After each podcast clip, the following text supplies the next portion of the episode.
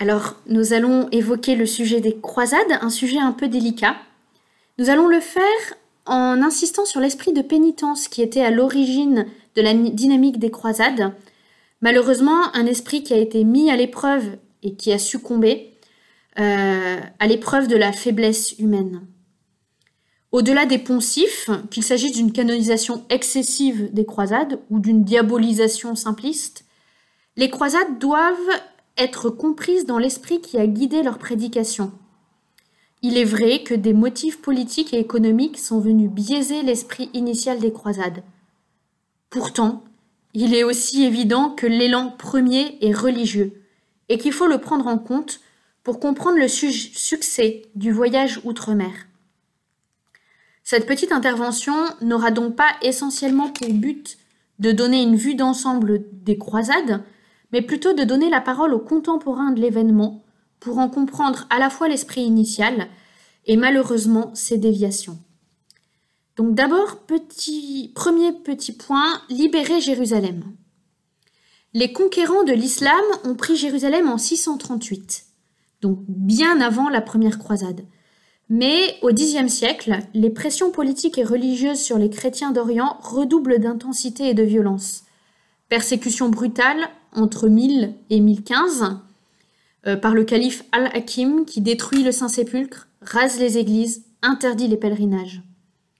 Les empereurs de Constantinople, démunis, demandent de l'aide auprès des princes d'Europe de l'Ouest et du pape Grégoire VII.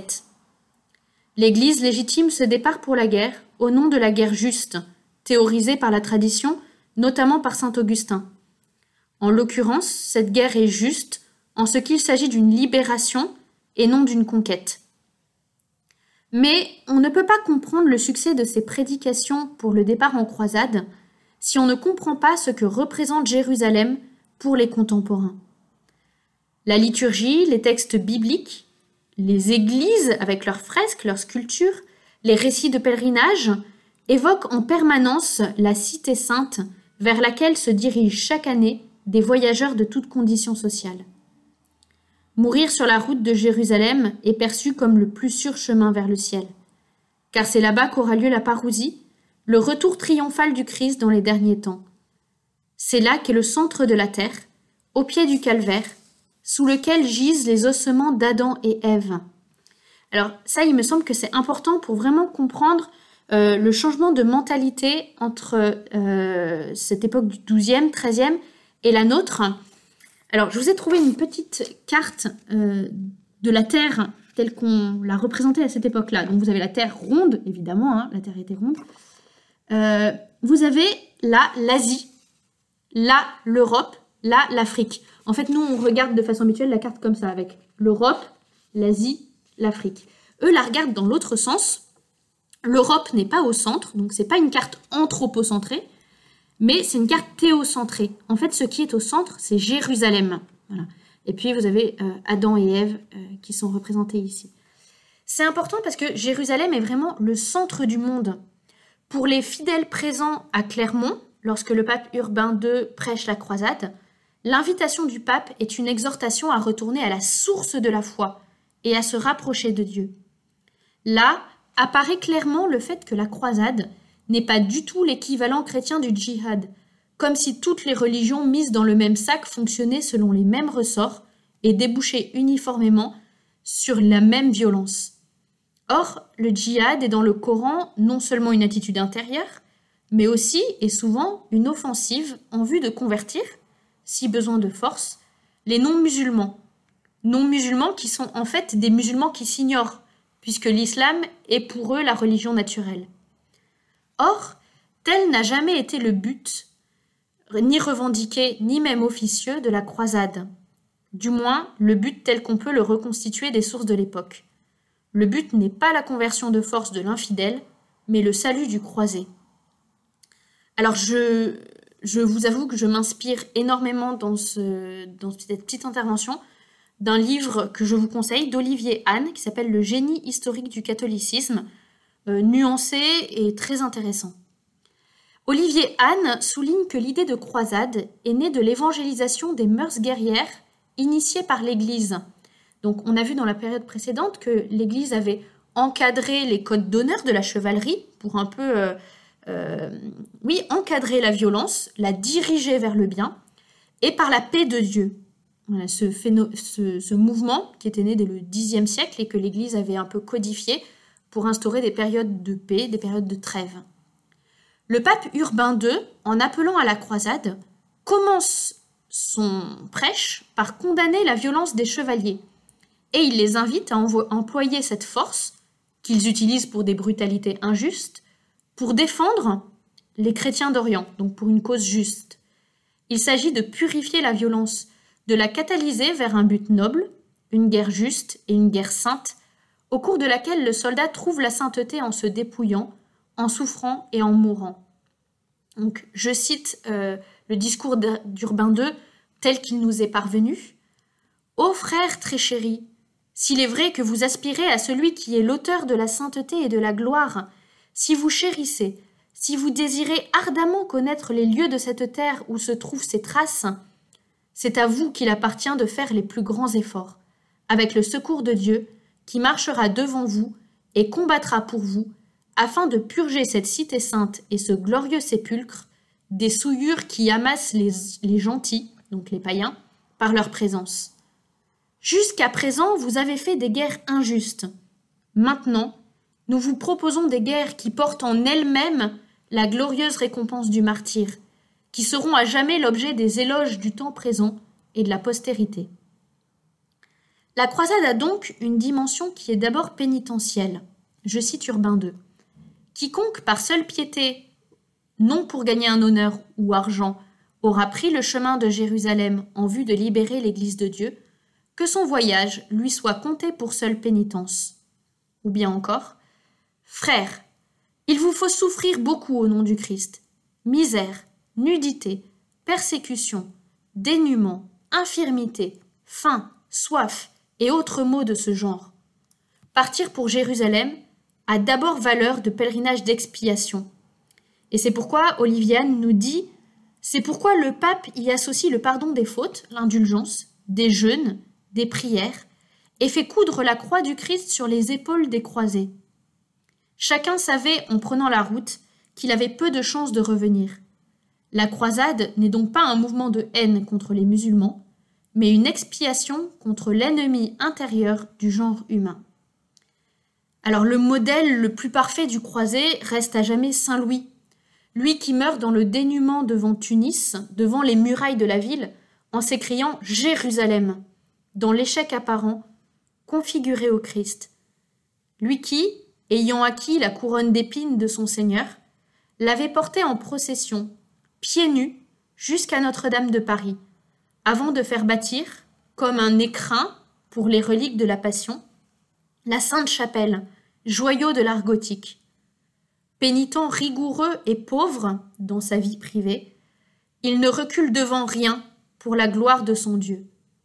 Rien n'est trop beau pour notre Seigneur. Donc, Troisième petite partie, déviation et retour à Dieu. Toutefois, dès le début, les barons qui se croisent ont une approche beaucoup plus réaliste et pragmatique des croisades. Ils savent qu'ils peuvent gagner des terres et la gloire. La croisade devient donc une guerre offensive et intéressée. Les massacres planifiés de la prise de Jérusalem suscitent l'affliction de l'archevêque Guillaume de Tyr, qui décrit en des termes très violent que nous ne reprendrons pas ici, euh, le massacre. Mais ce fut réellement la quatrième croisade, donc entre 1202 et 1204, qui signa le détournement le plus radical de l'esprit de la croisade. C'est elle qui se termine sur le sac de Constantinople. Les chevaliers sollicitent la flotte de Venise pour leur transport. Venise était alors une véritable puissance commerciale. Euh, elle avait en soi un tout petit territoire en Italie, mais elle avait acquis des comptoirs sur tout le bassin méditerranéen. C'était vraiment un empire colonial, alors colonial en termes de comptoirs, un peu comparable à l'Angleterre au XIXe siècle. Venise était donc alors une véritable puissance commerciale, elle avait acquis un nombre considérable de comptoirs dans toute la Méditerranée. Mais comme condition du transport, Venise, plus intéressée par le profit que par euh, la libération de Jérusalem, fixe comme condition la prise de Zara, un de leurs anciens comptoirs qui depuis s'était émancipé. Puis, après une suite d'événements assez complexes, la prise de Constantinople, d'une violence inouïe malgré l'opposition du pape. La soif de l'argent, de la vengeance et de l'esprit de lucre a supplanté l'esprit de pénitence. Euh, les cités marchandes italiennes ont fait énormément de profits euh, sur ces expéditions. Lorsqu'Innocent III finit par apprendre la vérité, donc du sac de Constantinople, le ton est sans appel. Comment l'Église des Grecs reviendra-t-elle à l'unité ecclésiastique et à l'amour envers le siège apostolique, elle qui a été opprimée par tant de tourments et de persécutions Elle n'a vu chez les Latins qu'un modèle de perversion et des œuvres de ténèbres, de sorte qu'elle pourrait logiquement les haïr plus que des chiens. Ceux qui croyaient rechercher le bien du Christ et non le leur, qui devaient tirer leur glaive contre les païens, les ont souillés du sang des chrétiens. Ils n'ont épargné ni la religion, ni l'âge, ni le sexe. La nature humaine déchue a donc repris ses droits, et les conséquences en sont irrémédiables. Cela va figer notamment la scission entre Orient et Occident, et ce sera définitif. Me reprochera-t-on de souligner cet aspect peu glorieux de la croisade? De fait, s'il est une chose que nous pouvons aussi apprendre de nos pères, c'est, au milieu même des pires turpitudes, la reconnaissance du péché et son aveu. Si nos pères n'ont pas toujours été meilleurs que nous, leur foi viscérale et leur sens du péché, voilés certes chez certains, mais vivaces tout de même collectivement, grâce à l'évangélisation qu'avait apportée l'Église, les empêchaient de méconnaître les droits de leur Créateur et de s'auto-justifier en conscience.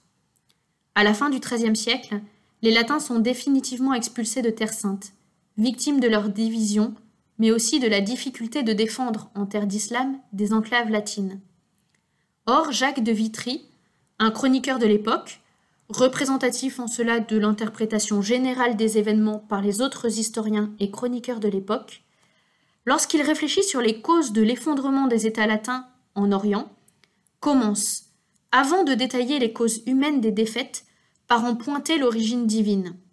Donc je cite Jacques de Vitry.